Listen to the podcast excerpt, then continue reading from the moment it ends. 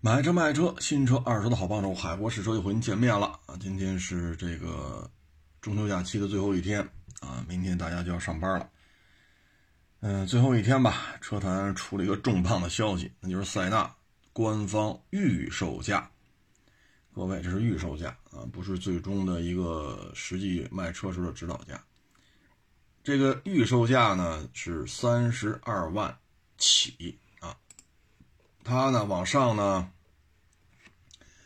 舒适三十二，豪华三十四，豪华福祉三十八，尊贵三十六，至尊三十八，铂金四十二，啊，也就是说呢，三二、三四、三六、三八，然后就四十二，它没有四十万这个的，所以基本上呢，每个档和每个档呢是差两万，啊，只有三十八万到四十二万之间是差了四万，也就是说呢，塞纳主攻的呢就是三十到四十这个价格区间。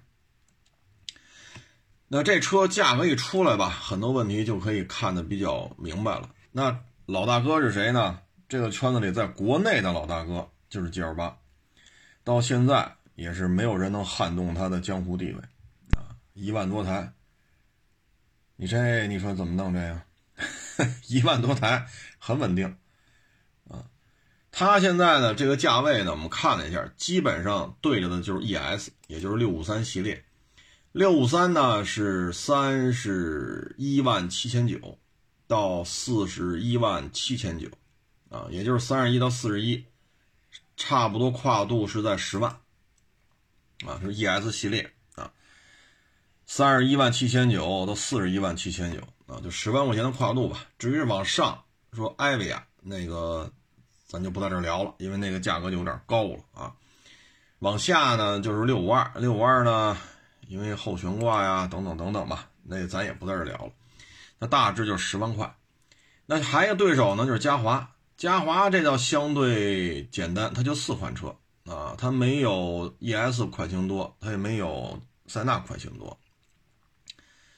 二十八万八千九豪华，二十九万九千九豪华科技，三十一万九千九豪华尊享，三十三万九千九旗舰。啊，基本上呢，价格差呢，就是要么是二十八万八千九到二十九万九千九，差了一万一；要么再往上加两万，三十一万九千九；要么再加两万，就是旗舰，三三九九啊。基本上对手就是这些吧。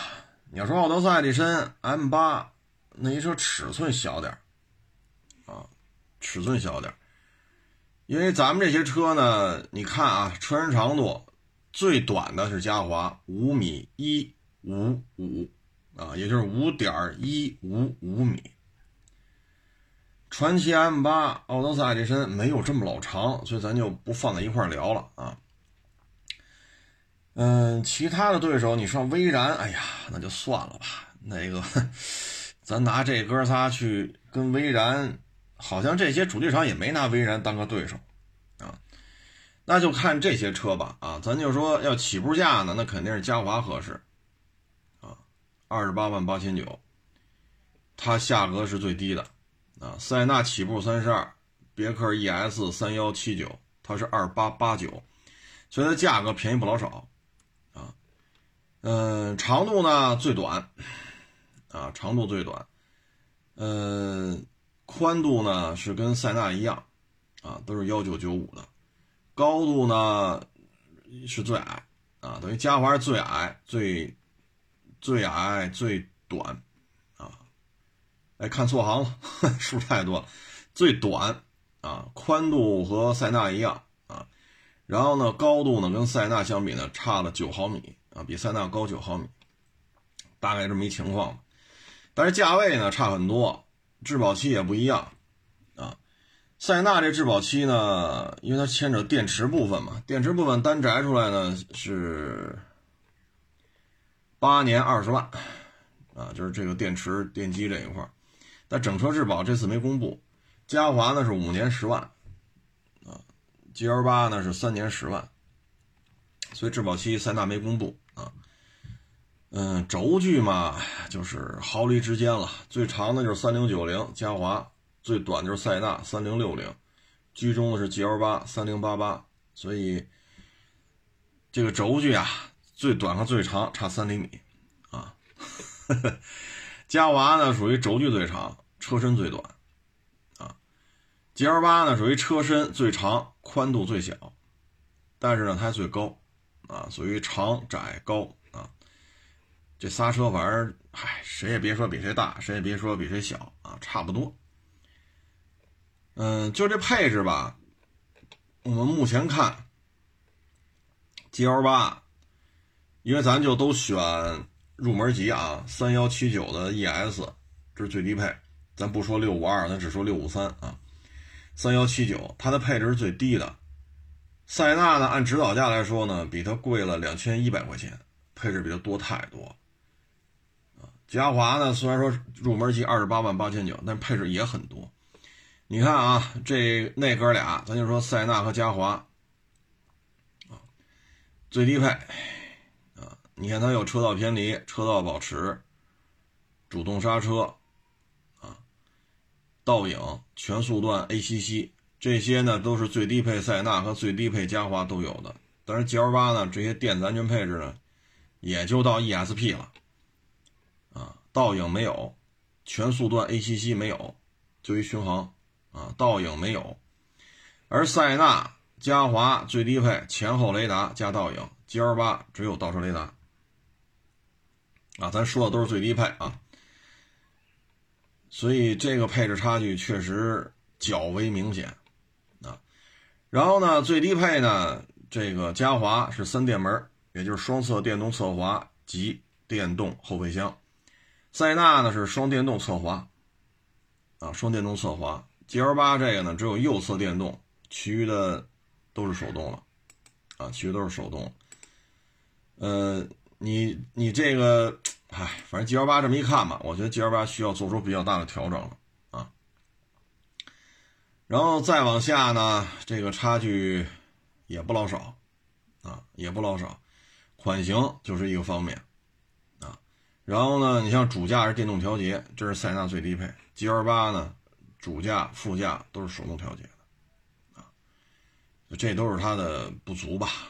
啊，嗯，嘉华配置确实高，最低配呢，主驾电动，还有前排烫定，二排烫定，啊，二十八万八千九，所以嘉华的配置还是这么一比的话，还是偏高啊。呃，其他的就基本上差距不算太大了，都是一些小小不然的东西了。嗯，这里边看吧，就是咱们这个 G G L 八啊，你比如说第二排窗帘子，嘉华、塞纳最低配都有，咱们这个没有啊，咱这个没有。嗯，你说改个窗帘吧，倒是不复杂，但是你不还得折腾去啊？所以这个东西，呃，差点意思。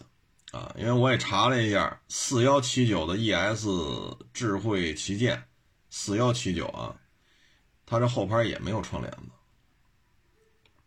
啊，也没有，所以有些事儿啊，这里边呢，我们能看得出来啊，塞纳的配置呢高于同价位的，就是入门对入门，塞纳要比 G L 八高，但是更高的还是嘉华。所以你要纯粹说少花钱高配置，那你就买嘉华去。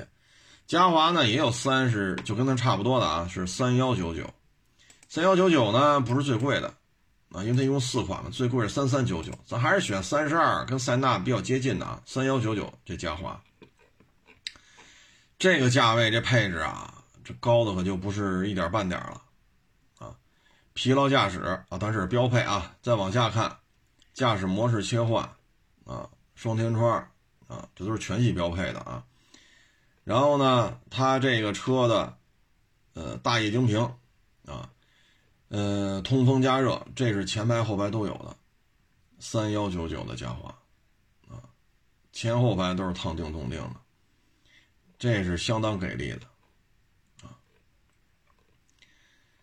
嗯，总体看吧，嘉华呢还是保持了韩系车的这个。基本面吧，就是配置高，啊，就是配置高。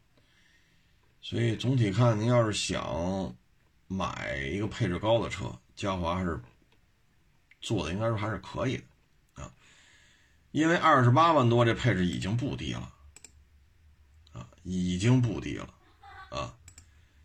嗯，这车吧，我觉得嘉华定了个二十八啊，所以大家的江湖排次啊、座位排序啊没有任何变化。G L 八定三幺七九。他定二八八九，也就是嘉华呢觉得我比 G L 八便宜三万左右就可以了。G L 八呢 E S 现在是加价的，G S 呃这个 E S 啊 G L 八 E S 是加价的啊，所以您要是买这个的话，您要是不加价，现在那可能您那货源比较充足吧啊，一般来讲呢是弄不着车啊。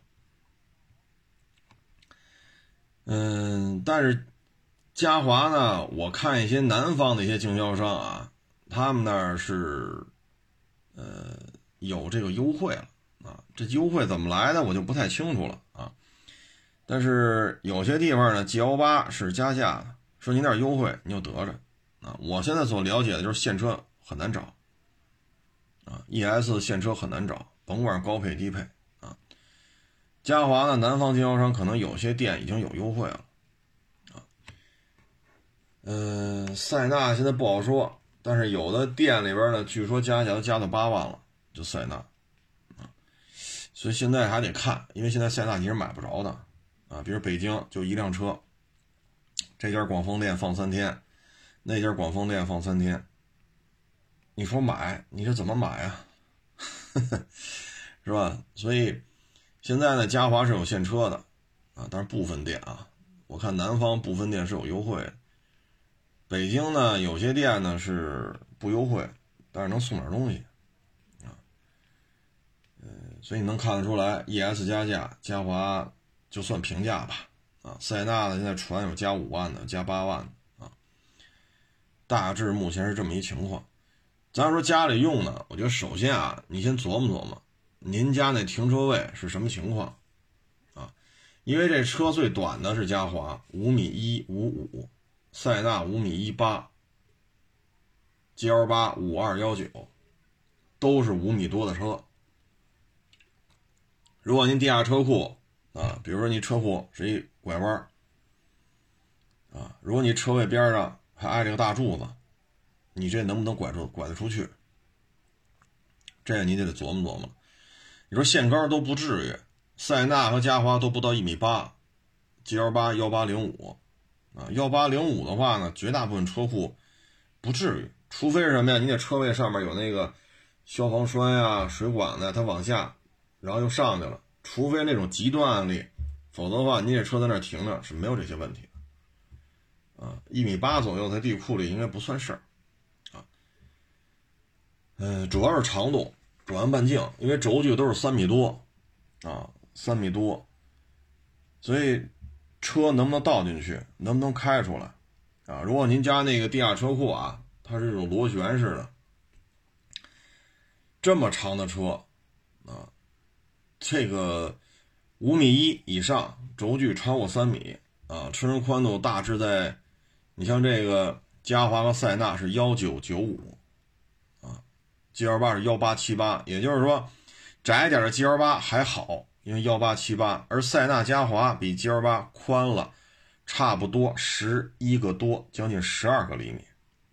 所以，如果您家地库啊螺旋式的这种，您最好找一车试一下。如果说您开着觉得累得慌，说出地库下地库您都觉得提心吊胆的，我建议啊，就别买了。啊再一个，说您这停车位是露天的，那露天如果这车位进不去，这也是个问题。就这些吧，都是一些主要的问题啊。因为身边就有网友嘛，你说想买传祺 M 八，买了吧，一看车也不大呀，啊，但是回家离一辆停车位不行，M 八都停不进去，那最后买 M 六，没办法，这车位就这么大。要不你卖房子，再买一个车位大的。你就北京为例，说卖房子买一车位大的，这个这个难度有点大，这个啊，牵扯的资金啊、精力啊、时间呀，这确实是吧？所以买这车真一定要量好了，尤其是地下螺旋式这种通道啊，你看 G L 八和塞呃塞纳和嘉华差五毫米就两米宽啊，你如果开的太累，你看我们我原来在地库啊，你看那红山。啊，包括那猛禽、坦途，啊，有时候得开到上面了，伙计都不开，啊，包括途乐什么的，拐那拐那弯太费劲。你的左前脚、你的右前脚、左后脚、右后脚，离这两面墙的距离啊，十公分。但是你像红山，啊，像途乐、像猛禽、像坦途。前后四个角就差十公分，啊，你是上也好下也好，很麻烦，啊，因为咱们这买这都是家里人用，上有老下有小，那您这个螺旋式的地库一定得，我建议就是如果有车借过来，咱上下地库上一下，啊，至于说配置吧，肯定是嘉华好，但是现在嘉华呢，现在看已经有松动的迹象了，啊，有松动的迹象。嗯，这里边呢，我们建议吧，就最低配这个配置吧，也说得过去。但是，我建议还是别买最低配，就嘉华啊，因为烫定冻定这个还是用得上啊。它这个配置呢，我们建议是买，你看啊，买它那个三幺九九的，也就是说，就比塞纳便宜一百块钱啊，它三幺九九。三幺九九为什么建议你买这个呢？四座烫定冻定，啊，四座烫定冻定，这都有了，这是最实用的。二排带腿托啊，因为嘉华最低配是不带腿托的，塞纳最低配也不带腿托，啊，你你你这些要注意啊，塞纳要带腿托，三十六，啊，尊贵版三十六，三十六万的这个塞纳带腿托。带四座烫定动定，啊，而嘉华只需要三十一万九千九，啊，所以你能看出来这个确实不一样啊，而且呢，这个嘉华呢还有老板键，也就是你坐后排，你觉得副驾驶的椅子碍事儿，如果副驾驶没人的话，你你坐第二排就可以通过按键让副驾驶往前，啊，所以我觉得要是说家里用舒舒服服的，那可能啊三幺九九的嘉华比较合适。至于说优惠多少嘛？你等等看，啊，因为我这儿呢，最近也是出不了北京啊，因为现在就我们这车贩呢，现在出北京都是麻烦事儿，啊，但是我们所了解呢，就是，呃，有些部分经销商，啊，特别是南方的啊，已经有优惠了，不多，不多啊，小几千块钱，啊，嗯。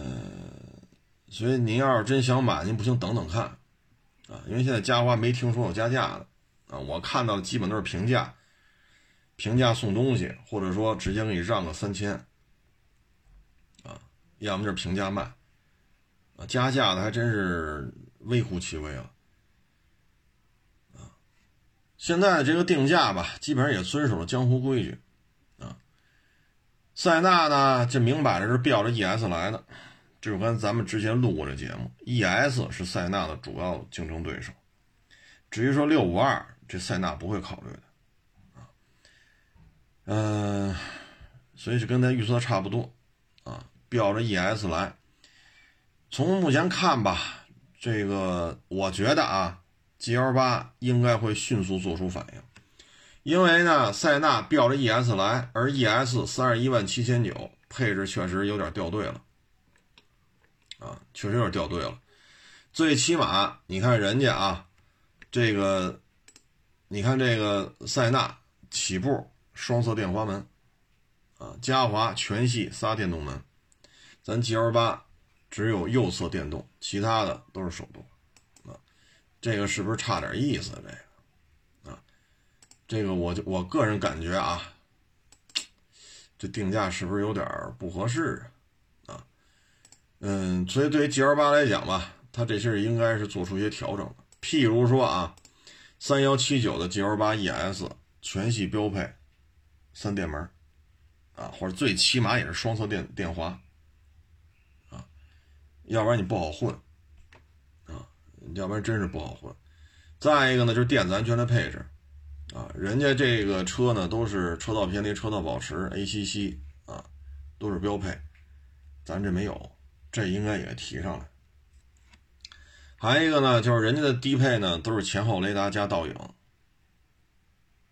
咱们这个呢就一后雷达，啊，包括全速段 ACC，啊，咱这个 就一定速巡航，啊，别的啥也没有。所以这里边吧，我觉得 GL 八是应该做出一些反思的，否则的话，依照现在这个配置，可能有些事儿说不太过去了吧。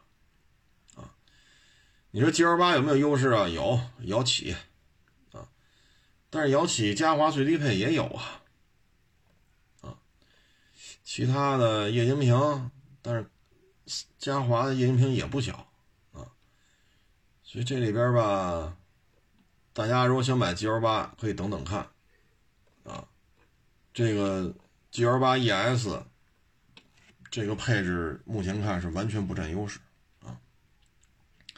你要说 G L 八跟嘉华比，那 G L 八觉得我是我是一哥，啊，我没拿你当个人看，对吧？没拿你当个对手。那塞纳你也不能这么鄙视人家吧？塞纳的江湖地位可比嘉华高多了，啊，所以在这种情况之下吧，G L 八要要要会做出一些调整。而塞纳呢，说是 A P P 上订车不加价，但实际上现在店里边说法呢，评价可能卖不了你。你要愿意定呢，你现在就定，但是现在定基本上都是明年交车。说二二年春节前您能提着车，您这就算快的了。但是现在才九月底啊，你中间隔着十、十一、十二，要是二月份交车的话，你还隔着个一月份呢。十、十一、十二、一，好家伙，四个月以后了，你等得了等不了。啊，你要等不了那就算了，但是总体看吧，ES 会做调整，塞纳加不加价，嘉华能优惠多少？这是对这三个车系我们现在的一个判断。啊，塞纳要加价呢就加呗，咱也没办法。啊，毕竟这车在港口现在很贵啊。啊，毕竟在港口的价格，塞纳你说二点五的混动也好。你还是说这个三点五的也好，塞纳现在价格很高啊，啊，所以现在这个价格这么映衬吧，可能就觉得还不错。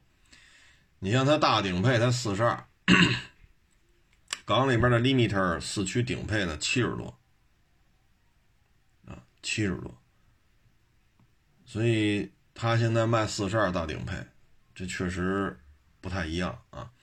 那二点五四驱的大顶配呢？现在卖六十六十三、六十四，啊，六十三、六十四。但是咱现在这车呢，全系啊，就塞纳这国产的，全系都是两驱，全系都是两驱。那全系两驱呢，x LE 在港里边呢，两驱 x LE 五是小几，啊，也就是说呢，两驱对两驱，咱们这个铂金是四十二，港里边是五十二。也就是两驱对两驱，咱们比港里边的次顶配要便宜十万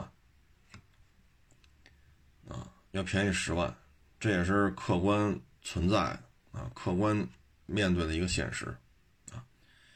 也就是说，现在这个广丰的这个价格呢，差不多比港里边要便宜一大截子啊，便宜一大截子。所以，虽然说这是国产的啊，那是进口的。配置呢略有不同，啊，最核心的四驱没有引进啊，但是价格确实下来了，所以加点钱吧，你就这么比，可能很多人还是觉得 OK 啊，我愿意接受啊，是吧？我愿意，我愿意，我觉得已经很好了呀，啊，嗯，看吧，有什么说什么吧，啊，有什么说什么吧，嗯。但是对于家庭消费者来讲呢，选择的面越来越多了。G L 八这种低配置高定价啊，包括安全碰撞也不咋地啊，啊，它现在应该是被竞争对手会逼着它去增加配置，大概这么一情况吧。其他的目前就没有什么对手了。你说威然，哎呀，威然，这个威然，唉，他自己可能拿自己当回事儿吧，别人好像没有拿他当个竞争对手啊。那再说另外一个对比吧，这就有意思了。这就是汉兰达，汉兰达呢和塞纳呢，目前看到这两款车呢还都是广丰的啊。说皇冠陆放和一丰的塞纳啊，甭管它叫什么吧，那个因为北塞纳还没出呢啊，所以咱只能拿南丰田的汉兰达和塞纳做一个对比了。三十二，这是塞纳的起步价啊，但是三十二买汉兰达的话呢？我们就一两驱吧，咱就别说四驱了，因为塞纳也只有两驱的。这个两驱呢，有一个三幺八八，叫两驱尊贵七座，啊，七座对七座，价格呢差一千二。咱看汉兰达和这塞纳相对比啊，长度呢四九六五，塞纳五幺八零，也就是长度呢差了十，嗯，十八个多，呃，二十出头吧。啊差了二十一个多厘米，车身宽度呢一米九三对一米九九五，还是塞纳宽啊。高度呢是一米七五对一米七八六，还是塞纳高。轴距呢是二八五零对三零六零，轴距还是塞纳长啊。所以能看出来，塞纳啊长宽高都要比汉兰达大一圈。你别看动力系统一样，都是二点五混动，都是两驱啊，但是长宽高就大出一截子来。那么看这个三幺八八的汉兰达和三十二的低配塞纳啊，区别在哪里？嗯，这个配置啊，哎呀，这个差距啊，嗯，再往下给大家做个介绍吧。啊，你看车顶行李架，嗯，然后是苔藓啊，然后仪表盘的尺寸也大，塞纳三十二没有苔藓啊。这个尺寸呢只有四点二英寸，而汉兰达是七英寸，啊，塞纳是布座椅，汉兰达是真皮和仿皮，啊，然后这个时候的汉兰达呢前排双电动，塞纳是前排单电动，汉兰达呢是前排加热，塞纳没有，这是这就是区别，啊，但是后排呢汉兰达也没有烫顶动顶。呃，但是呢，它有导航，啊，有多媒体，啊，有车联网，啊，所以它呢配置吧，呃，略有增加，啊，略有增加。汉兰达呢这个价位啊，也不老便宜了，啊，但是后排窗帘子也没有，其他的区别就不是太大，所以总体看吧，这个，呃，导航能值点钱。啊，就汉兰达这导航值点钱，啊，单电动对双电动这值点钱，啊，前排烫定值一点吧，啊，所以总体看吧，这汉兰达，嗯，怎么说呢？啊，我个人感觉吧，嗯，其实买个二十八万多的四驱精英就完了，啊，买四十二十八万多的四驱精英就。够开就完了，啊，因为你再往上买吧，我老觉得这价位啊就有点不值当了。但是汉兰达吧，你要是买两驱的吧，它毕竟是个 SUV，所以汉兰达我还是推荐买个四驱。万一下雪天、下雨天呢，是吧？嗯，所以你这么一比较的话呢？你就发现了，塞纳跟汉兰达，人家都是广丰出的嘛，所以自己不会做太大的调整，啊，或自己搅和自己，那不至于，毕竟都是南丰田控制嘛，啊，嗯，这个东西，你像汉兰达海外是有二排纯张椅的，而咱们这边是没有的，而塞纳最低配它二排也是纯张椅，所以。我觉得塞纳和汉兰达厂家会刻意的把容易导致两款车混淆的东西给你摘开，譬如说，我就不提供四驱，哎，汉兰达有两驱有四驱，那你买 SUV 你还买两驱吗？哎，得了，买四驱得了啊。再一个呢，汉兰达上一代、上上代啊，就二点五、三三点呃二点七、三点五啊，大方灯、长条灯，其实那会儿包括二点零 T 这一代的海外，它都有二排船长椅的，但是到了二点零 T 时代，到二点五混动时代。汉兰达不提供二排船长椅了，所以它叫 它现在为了不影响塞纳的这个销售，所以这个汉兰达要出二排船长椅就会更难啊，就会更难。它总不能自己给自己捣乱吧，是不是？所以你看二排船长椅它不出啊，这也是避免容易让客户感到混淆、感到混乱的一种做法啊。所以你现在愣往上套吧，你会发现很难套在一块去，啊，很难套在一块去。嗯，区别不是太大，啊，区别不是太大。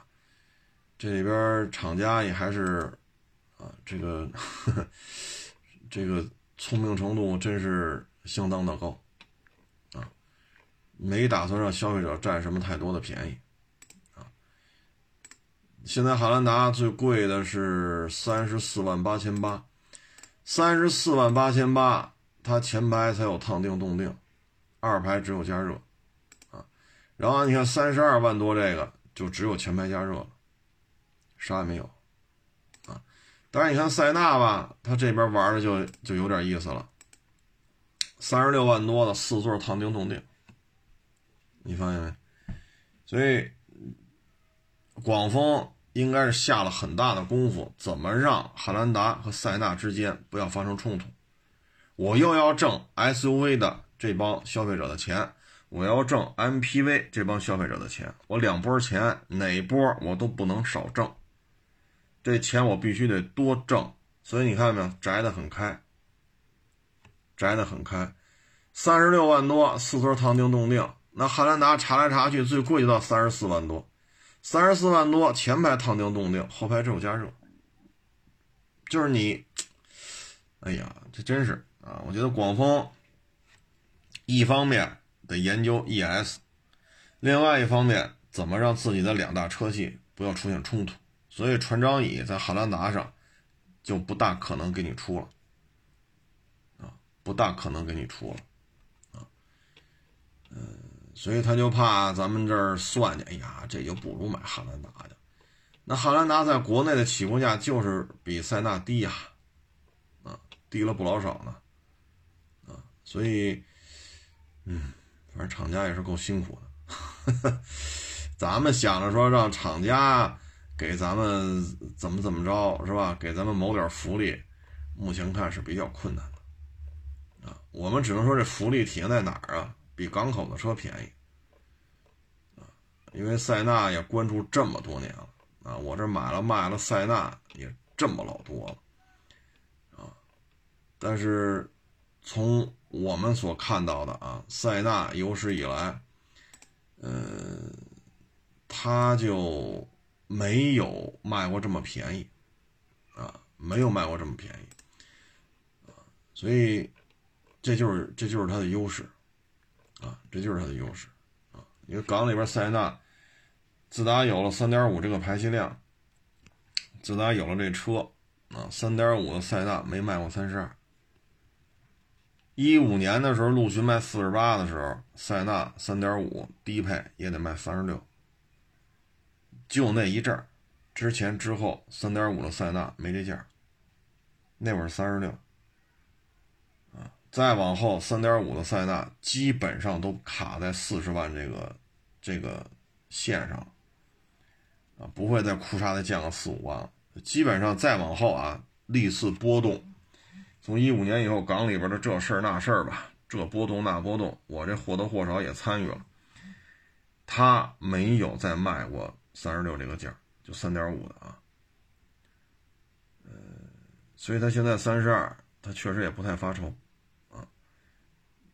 厂家摘的比较开，所以大家就不要再呼吁船长椅的汉兰达了，啊，因为花了这么多钱，啊，把塞纳弄来了，啊，自己跟自己搅和，这以丰田这机灵劲儿，能让你能让你这么算计厂家吗？啊，所以大致就这么一情况吧。现在反正我们也看了，低配对低配，啊，汉兰达二十六万八千八，啊，塞纳低配三十二，这之间差多少？五万块钱。那咱看这低配对低配吧，啊，这低配对低配也我们也只能这么比了，因为高配吧，它穿张椅啊，二排窗帘子呀，哎呀，弄得咱也没辙。你看低配啊，四轮盘刹，这是对的，轮毂呢，塞纳是十七的，汉兰达是十八的，啊，都是二三五六五的，但是汉兰达十八的，塞纳十七的，啊，其他的配置呢，差距呢，你看。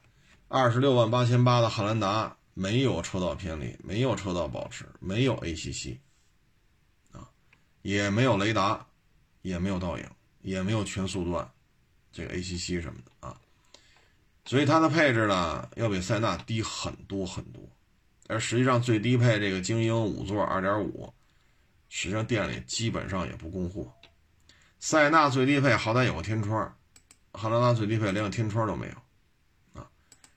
你这个你就没法弄了啊！这个呢，你要要天窗吧，你就得上尊贵了，也就是低配和次低配，二十六万八千八，二十七万四千八，低配对低配都是就这两个低配啊，低配和次低配都是没有天窗的，而塞纳起步就有天窗啊，所以厂家这方面，嗨，怎么说呢？消费者呢？我们现在能说的就是什么呢？咱买 MPV 多了选择了，有嘉华，有塞纳，有 G L 八，行了，行了啊！咱就别指望着说让厂家主动让利，让咱怎么怎么着，这不可能。现在唯一的触动就是，我们就看 ES 会不会增配。比如说到二二年，现在虽然说二二款的 ES 出来了，但是到了二二年，明年塞纳开始放量了。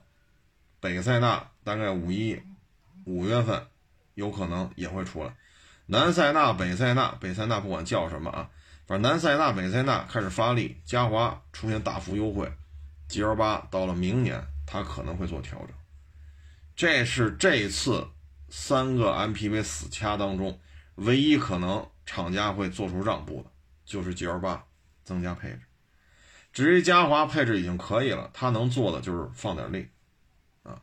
放点力，比如优惠一万，优惠两万，啊，当然了，它优惠幅度大与小，一要看厂家上不上心，二我们还得看塞纳加多少。如果塞纳真是说加八万了，哎呦，那嘉华也没有必要优惠太多，啊，最低配我不生产，对吧？起步三十四，啊，再加六万，这车就四十了，再加上购置税呢，三十。三十四万的车购置税不得过三万呢？给你加六万，四十四十三万多，再加保险，你你这车下来啊，没有四十五够呛。如果到这种程度了，嘉华没有必要优惠太多啊。所以我们能做的就是什么呀？期待自主品牌在 MPV 这个圈子里边做强做大啊！不要再，哎呀。这个有些时候真是没办法啊，所以就是说，当年夏利卖十万，我们当时还去看去，看那屁颠屁颠，看的可高兴了。哎呦，真好，十万买一夏利，哎呦，一点三的，四缸的，哎呦，喜欢的不得了不得了。没过多长时间，吉利也出了豪情，每日三万来块钱。哦，这一下明白了，这车原来能卖这么低吗？你想想，所以我们现在能做的，那只能是期待自主品牌吧。自主品牌不做大不做强，很多问题也没有办法。哎，这就是没招了！所以我们骂自主品牌的时候呢，也得想，没有自主品牌，洋品牌能卖这个价吗？夏利还十万一辆，奥拓还七万一辆。威驰还卖二十万，你是不是也得认呢？是不是？啊，那说完这个呢，咱再再跟大家分享个案例吧。啊，也是买房。这个买房啊，就是您要是买，就一个老人了啊，就说是就这么一个老人了，那您这个说买房的时候，我建议最好还是要慎重。为什么呢？你比如说，你买完房了，啊，他跟你说，他就他一人了，啊，孤寡老人，啊，他把房子卖了去去敬老院，啊，你你你是这么理解的啊？这个那个那个这个，那这个时候等你买完之后，啊，我记过最极端的案例是什么呢？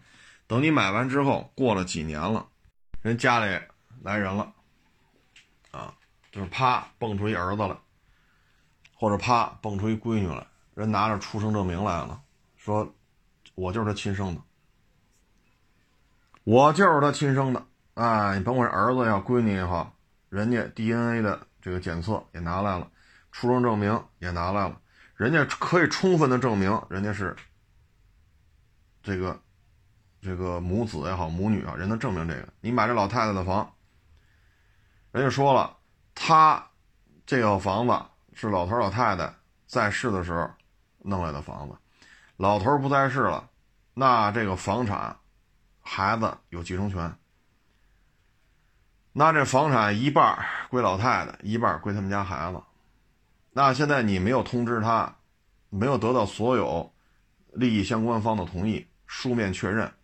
这房子交易是无效的，人上法院告去，他还就告赢了，为什么呢？他拿出来一份证明，证明老太太在，比如说啊，一五年把房卖给你的，一五年把房卖给你的，那这时候他拿出证明，比如一五年五月一号你们签的合同，他拿一个一五年四月份的。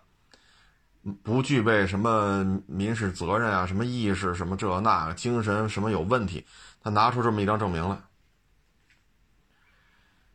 那不不具备完全民事责任，啊，没有完全民事行为能力的人，相当于应该应该这么说啊，这这法律条文说错一个字儿都不行啊，大概就这个意思吧，没有完全民事行为能力，所以他签署的这个重大财产的交割不具法律效益，这是第一，他医学上认为他有病。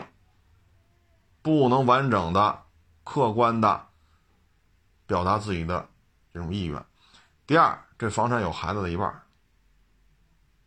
那你比如说，你一三年、一四年买的房，那时候北京房子多少钱？一五年你买的这房子又多少钱？现在二一年这房子多少钱？最后法院还就判了，把房退人家。好家伙！你这你就没办法了，退吧，不具备完全行为民事行为能力的人。第二，遗产，人孩子有一半，老太太有一半，这下可麻烦了。这一退房，啊，还不错。最后法院呢是要求，比如说你一五年啊，假如说你一五年买的这房子，啊，这房子当时五万一平。那现在这房子十一万，啊，那你比如说这房子一百平，当时五百万买的，现在一千一，那 OK，这房子这现在涨了六百万，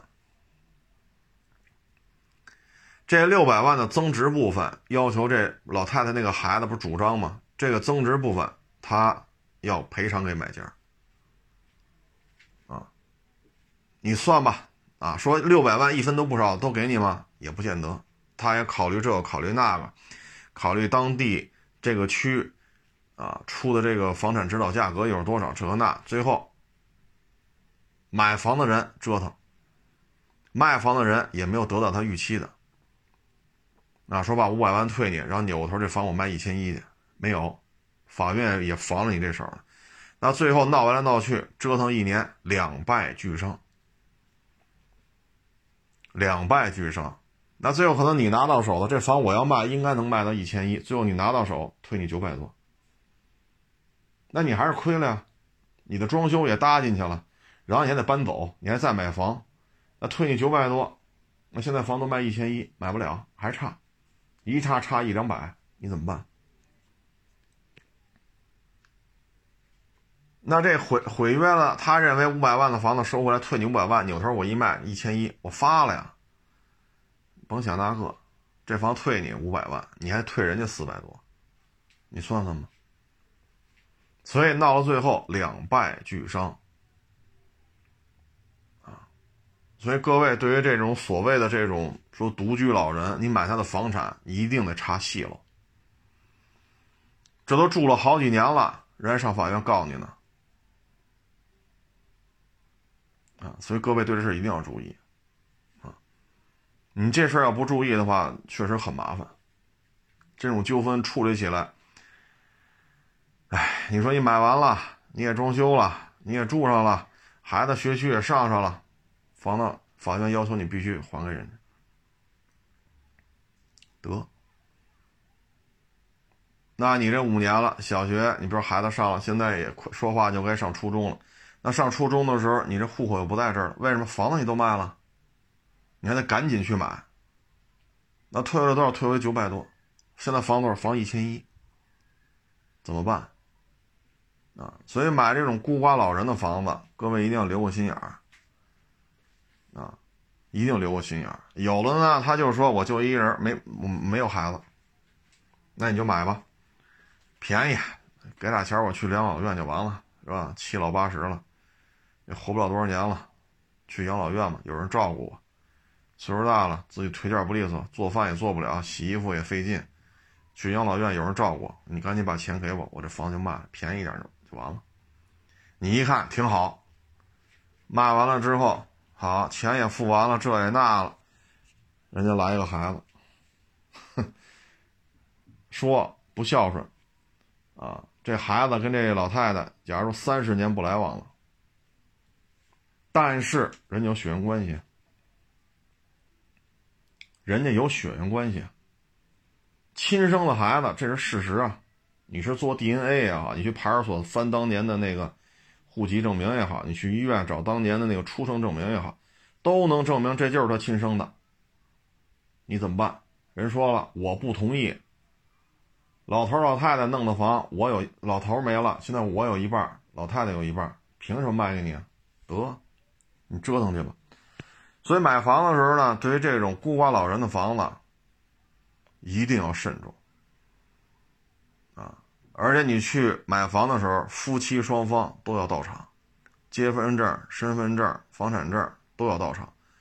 人确实是两口子啊，你是拿手机录下来也好，还是手机拍照片也好，你得确认啊，你得确认，因为你并不熟嘛，都是陌生人对陌生人嘛。通过中介是吧？一撮合就成了，你也见不了几面，你不清楚这是不是她老公，你也不清楚这是不是他媳妇儿，所以手机要该录得录，做一个凭证，啊，双方都同意签字画押，要不然很多后账找不起来，真是很麻烦。你像住了几年了，法院又判你败诉，把房退人家吧，你说你闹心不闹心？对吧？你这边孩子，假如说小学该毕业了，准备上初中，你户籍你得迁出来，迁出来，你没房子了，你迁不出来，你怎么弄？就很麻烦，你着急麻花的再去买，你又不是说吃煎饼、吃方便面，是吧？吃盖饭，是手机上也能点啊，是门口溜达溜达，小区那底商他也有卖，你这不是这么简单的事儿啊！所以买孤寡老人的房子。这些方面一定要想清楚啊，一定要想清楚啊，包括那些说遗产啊，老头老太太都没了，下边仨孩子，四个孩子，甚至更多，五个孩子，这房子怎么分？如果有法院判了，说这房子是均等份五个孩子每人百分之二十，或者说这房子五。五个孩子啊，有一个常年照顾，他要拿百分之五十，剩下那四个孩子拿百分之五十。如果有法院判决书，那行，那你就买。如果这之间有些纠纷，你很麻烦。啊，因为你不清楚他们家到底有几个孩子，有可能人家五个孩子当中有仨合伙把这房子卖了，不不不告诉那俩，啊，那你还得调查去，他们到底是哥五个是哥仨，所以最好是利益相关方都得到场，如果你做不到，哎，真是折腾啊。说住的好好的，人人反悔了，上法院判了，嘿，你还就败诉了，哼，你还得把房退人家，劳神不劳神？为什么呢？我举个最简单的例子，一五年北京还没有这么严厉的限购政策，你有钱你就买，能买几套是几套，你爱怎么买怎么买。一七年之后不行了，一个户口本就两套，你过去要有购房记录，说过去买了三套了。那你这套房有争议的套房是第三套，你有购房记录是三套，你把房退给人，你已经买过两套，再买买不了了，你怎么办？这时候你还得把另外一套房子再卖了，然后腾出一购房指标再来买。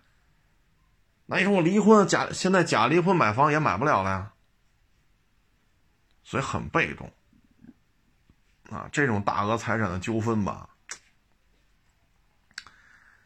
哎，他不要说卖煎饼，是吧？放俩鸡蛋多少钱？放一个鸡蛋多少钱？今天这个收钱的没整明白，是你放俩鸡蛋的煎饼跟放一个煎的一个鸡蛋煎饼一个价了，那我都吃了，我都走了，那你怎么着？打幺幺零通缉我，再把我从我们单位拽下来。你这俩鸡蛋，你这一个鸡蛋，你这个那的，这不至于，这不至于，但是房子它就至于。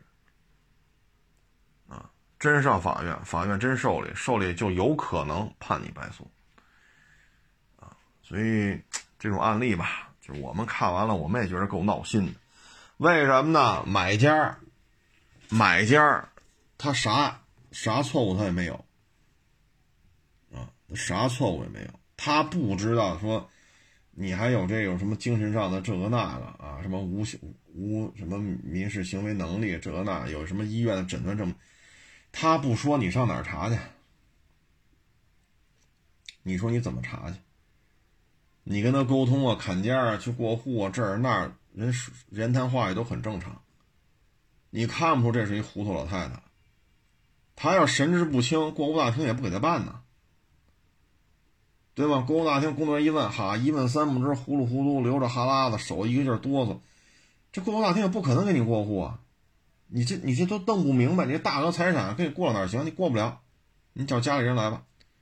他没有啊，健步如飞，对吧？侃侃而谈。哎，这都是糟心事儿。还有一个呢，前两天我在微博上说了一事儿，就是四 S 店买车，四 S 店说你跟我们租一标吧，然后这个。多多少钱啊？你先用着吧，啊，那你买了，你觉得哎，不是挺好吗？那就买呗，在他这儿租租边，在他这儿买的车，在这儿上的保险，在他这儿做保养，还能有啥事儿啊？嘿，他就会有这事儿。车买的是在四 S 店吧？四 S 店陷入了债务纠纷，债务纠纷之后被人家债权方给起诉了。起诉之后，因为经营不善，四 S 店旗下的所有财产都得追回来，然后变现赔给人家原告。那这时候你这标是四 S 店的这个执照下边的公户，那得嘞，法院就开始查，法院出函，交通队去交通队城管所去查他名下这些标都挂了什么车，这车啊车牌号、什么车型、什么颜色啊，这个那那的人全都调出来。啊，法院拿着函去查，城管所全都全都会给他，然后就会去找这些车啊，车牌号什么什么什么什么什么车，找着了，通知法院，啊，有可能法院自己找着的，也有可能这个原告也就是债权方找着的，法院接着报告了，哎，说哪个小区这车位上停着这车呢，法院就来了，来了叫拖车拉走。那这个时候说，我在这四 S 店啊，比如说花五十万买了一个什么什么什么车，比如说这标三年多少多少钱，啊，然后全办完了，最后多多少钱？现在我开的好好的，法院来了，又把车拖走，拖走拍卖去，卖完了多少钱？赔给原告，傻了，啊，这一下就傻了。你买车的钱，你愿意起诉你起诉去吧，反正他现在屁股后边一堆债，他的涉案金额可能已经有上亿了，啊，已经有几千万了，已经有上亿了。您这五十万的车，那怎么排也排你你立案时间你也排在后头吧？你在法院这边都开始满处找车了，把你这拖走，你才想起来去告去，那你立案时间肯定特别靠后，你涉案金额也特别小啊。然后你又不是牵扯到民生啊，一些什么啊，这做手术没钱呀，人都要死了呀，这做了手术就就活了呀，这手术费能不能？你又不是这种情况，那这时候你这五十万买的车，说刚开两年，这事儿就很难解决了啊。所以租标风险，我说的是这个意思。结果发完之后，很多人都不能理解啊，还问凭什么我买的车法院能拖走？你这标是谁的标？法院认的是这个人，他名下财产就包括标下面这台车。如果这家公司被人诉了，诉了之后，法院判这公司败诉，还人钱，所有财产加起来要变现，那或者如果是如果就是账上的钱，那给人划走，这法院都有权利的。那这名下有五十个标，五十个标卖给你们这五十个消费者啊，租给你们五十个消费者了。你们五十个消费者都在店里买的车，那现在这五十台车，法院就会一台一台去找。什么时候不找了呀？比如找到三十台了，然后呢，包括其他的财产一拍卖，哟，够了，哦，行，够原告行。假如说差了八千万，法院一拍拍啪拍出九千万了，那成多出一千万的返还给这四 S 店这法人，啊，再返还到这公司上，因为拍多了嘛。那可能你，比如说五十辆车，法院找回三十辆，那你就是二十辆车里边，哎，行，法院不会找你了，你明白了吗？但你仅仅是躲过了这一次。如果这个公司的法人因为现在被人弄走了九千万，现在退回来一千万，那名下还有二十个标，那如果他拿这些车，他得有些想法的话，你依然是很倒霉的，你依然会很被动。啊所以这就是租标过程当中的一些风险，啊，微博上也发了，很多人还看不懂，啊，凭什么拖我车？我出钱了，我有租标协议，凭什么？凭什么？哎呀，这个法院要真来了，你是拦不住的，啊，你动手啊，啊，或者你现场把车砸了呀，把车烧了呀，把车毁了呀，开车跑啊，得。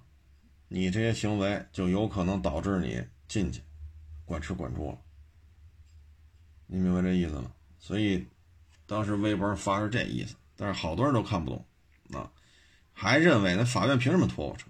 我出的钱，他欠的债找他去。哎，不是这么简单呐，是不是？不是这么简单啊，呃。反正各位就多琢磨琢磨吧，租标里边的风险还是蛮高的。假期嘛，也有这个同行来找我聊了啊，为什么呢？哎，是花了不少钱啊，但是 觉得有点摸不着头脑。花什么钱呢？花的钱就是这个流量的钱。嗯，请人拍段子，这个那。弄完之后吧，他就发现什么呢？流量的变现几乎就怎么说呢？也不能说没有啊，但是很困难。流量变现很困难。然后呢，流量本身也是花钱买来的。你不投钱就没有流量，你不投钱，你的直播间就没人看。那你为了让直播间有人看，让更多人看到你的直播，让你在汽车类直播排名当中往上，你就得掏钱，竞价排名。但是呢，现在二手车，你说过去吧，还真是说说车况，慷慨激昂，吐沫星子横飞，是吧？啊，这那那这，甭管真的假的，哎呦，这车有人订了啊！这辆咱就别白活了，刚刚有人订钱了，看见没有？屏幕下边这个点击什么？你看没有？这车已经订了。那你看，嚯，这有人订啊，还挺热闹，这那那这，这是头几年。现在呢，找大美妞。那过去自己在这说呢是没有成本的，你说话还有什么成本呀？就是流量的费用。现在不去了，美女，啊，人家不是白来的，你得给人钱。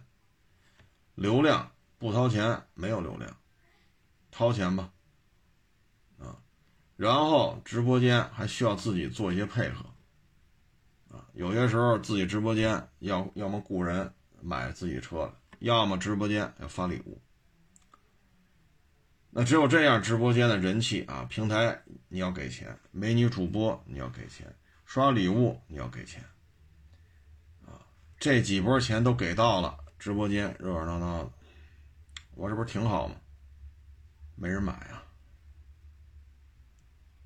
我可能这一圈下来，我这一个月得多花好几万，我要多花好几万，这一个月的费用加一块啊，好几万。那原来可能一个月卖三十台，现在一个月卖三十五台。我多卖这五台车，我能不能挣出这好几万来？那挣不出来怎么办呢？那我就别干了呗，对吗？那这事儿就不值当了。就是说我该怎么干，屋里沏着茶聊着天我该挣多少钱挣多少钱。我每天早上起来八点半直播，然后下午。呃，晚上啊，晚上闲的功夫多啊，晚上七点到九点我再直播，早上八点到都有在直播，弄来弄去，最后发现挣的钱一样，那你何必呢？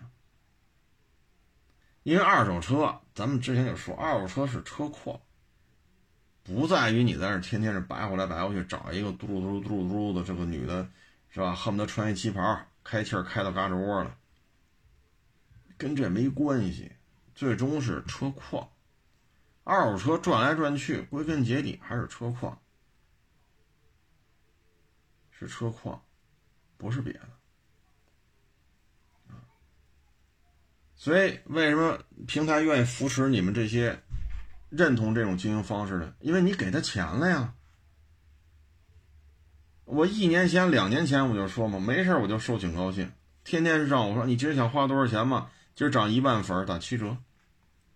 今儿涨一万粉打六折，我不花钱你想上热搜吗？你想上热门吗？这个那，这个呃多少多少钱？我不花这钱啊。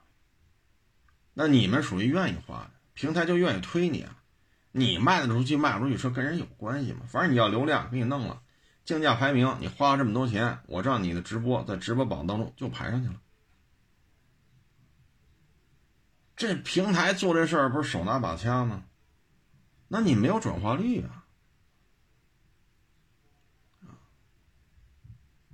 没有转化率呀，啊，那你折腾来折腾去，有什么？唉，包括我前两天你说卖那迈特威也是，多大的车行，对吗？多少车呀？劳斯、大 G 呀，这什么法拉一百一片，大吧，很大，展厅大吧，大了去了。唉，买回去一看，满不是那么回事儿。啊，天天这短视频平台，天天都有它。人家没上我这儿买，去那儿买回去，一去四 S 店，满不是那么回事儿，这车就没法看了。所以这个二手车这个行业啊，流量嘛，肯定有有有有它重要的作用，不可能说没用。这话不能这么说，流量是有用的。但是你这个业务面，不论说是一个人的公司、十个人公司、一百人的公司，还是五百人的公司，你这个二手车这个买卖车况你把握住了。如果你没介入短视频平台之前，您就这样；介入之后，你还是这样。你各种宣传，各种推广，你这车还是不行，看着很大很大，最后又怎样？你所有精力不并不体现在你这个车况弄得有多好，你所有精力怎么让更多人知道啊？要促单，要收定金，这个那，咱卖的不是新车，你明白这意思吗？啊，最后车出事一找，我勒个去！你这这么多人，到底哪个这车还得现找啊？股东一大堆，最后找找完之后，再去再去找他，他再找，哎，这车到底谁收来的？他再找他底下收车的，然后他底下收车的啊，这那那这操，都不知道找谁闹，都不知道找谁闹去。所以，就二手车最根本的还是车况啊。所以说，去了买完之后，他说还是找你来吧，还是找你买了，啊，这卖他没来了就买走了，所以这都是活生生的案例。你验车这个问题始终，是吧？然后现在精力不去解决验车的问题，现在的精力呢去解决怎么去刷流量啊，一天收八个车呀。趾高气扬的呀，收个车带仨摄像去啊，啊，然后天天直播呀，早上、中午、晚上不停的播呀，这个那个，玩了命的收，谁有车都给我送了。背后呢，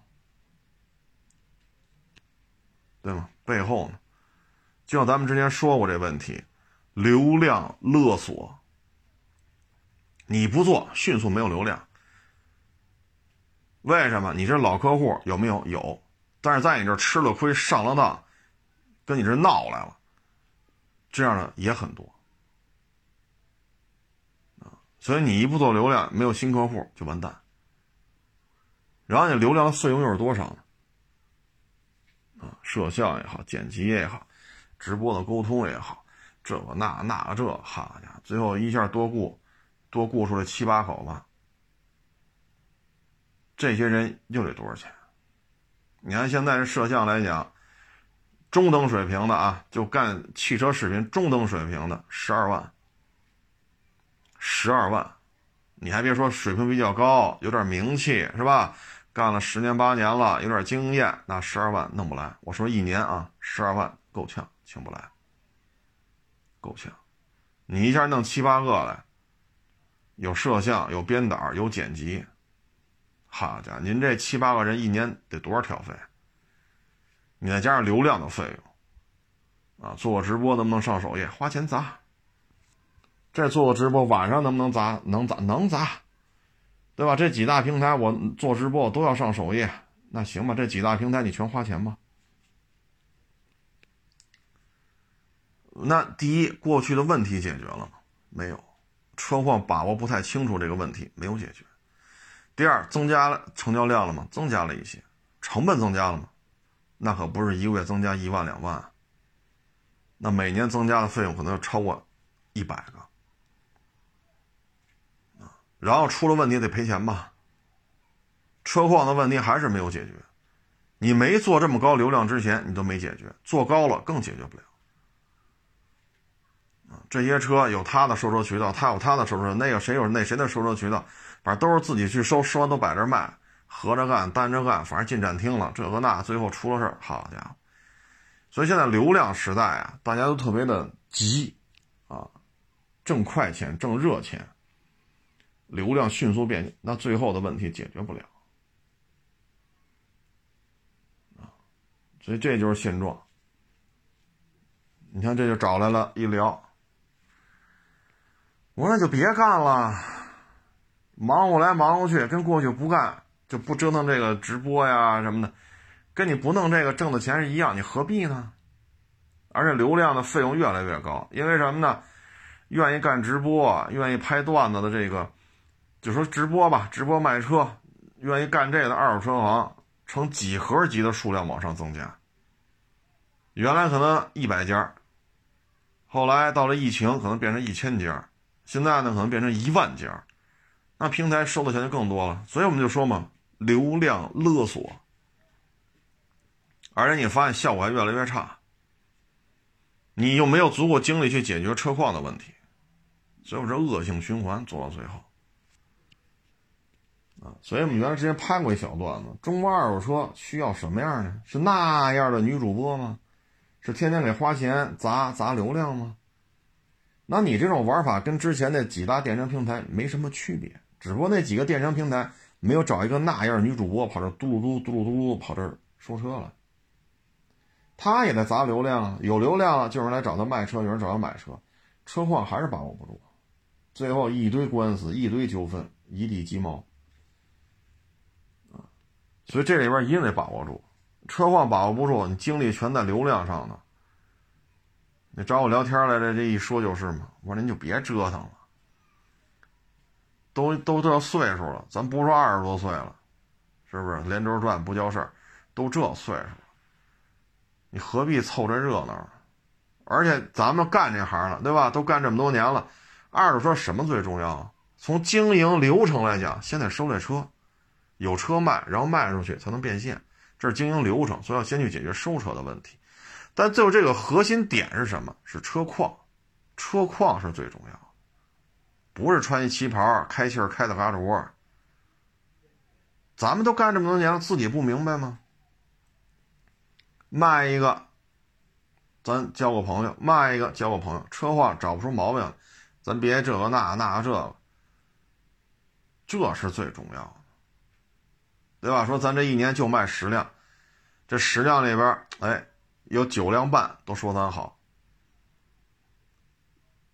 那行，百分之三十转介绍，那明年咱还做，那努努力做十二个，再加上三个转介绍，那多少？十五辆，十五辆里，哎。咱百分之九十五以上，咱都伺候好了，那再转介绍又是五辆，那明年转咱跺跺脚，从十五变成十八了，那就十八加五，二十三辆。我只能这么运转，二手车就是这样，没有办法。所以你看，为什么这儿来了这么多，在这买个卖，买了卖三四辆、四五辆，为什么这么多？就是因为开走了没事儿，过两年、过三年、过四年不想要了，再送回来。车况是最核心的。所以都去拼了命的去，咱就这么说啊，二手车做的好与不好啊，跟您这旗袍开气儿开到哪儿有关系吗？二手车做的好不好，跟你找一个嘟噜嘟噜嘟噜嘟噜的这样女主播有关系吗？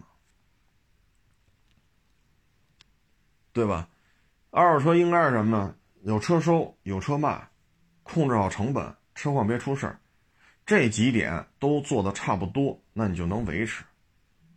当然了，说哪一天，哎呀，太累了，实在扛不住，岁数大了，那就算了，那就算了啊，因为这个有什么说什么啊。所以你说这一聊，我说您这，哎，我说那就别弄了。他说不弄吧又不合适。都知道我这拍，都知道我弄挺热闹。你说不干吧，面上过不去。哎呦，我老天哪！我说咱都这岁数，咱别耗这个了。你这么耗下去，这精力怎么办呢？平台要的钱越来越高。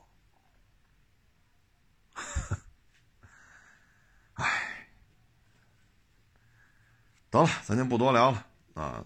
祝愿大家假期之后嘛，工作的时候开开心心，顺顺利利。欢迎关注我的新浪微博“海阔试车手”微信账号“海阔试车”。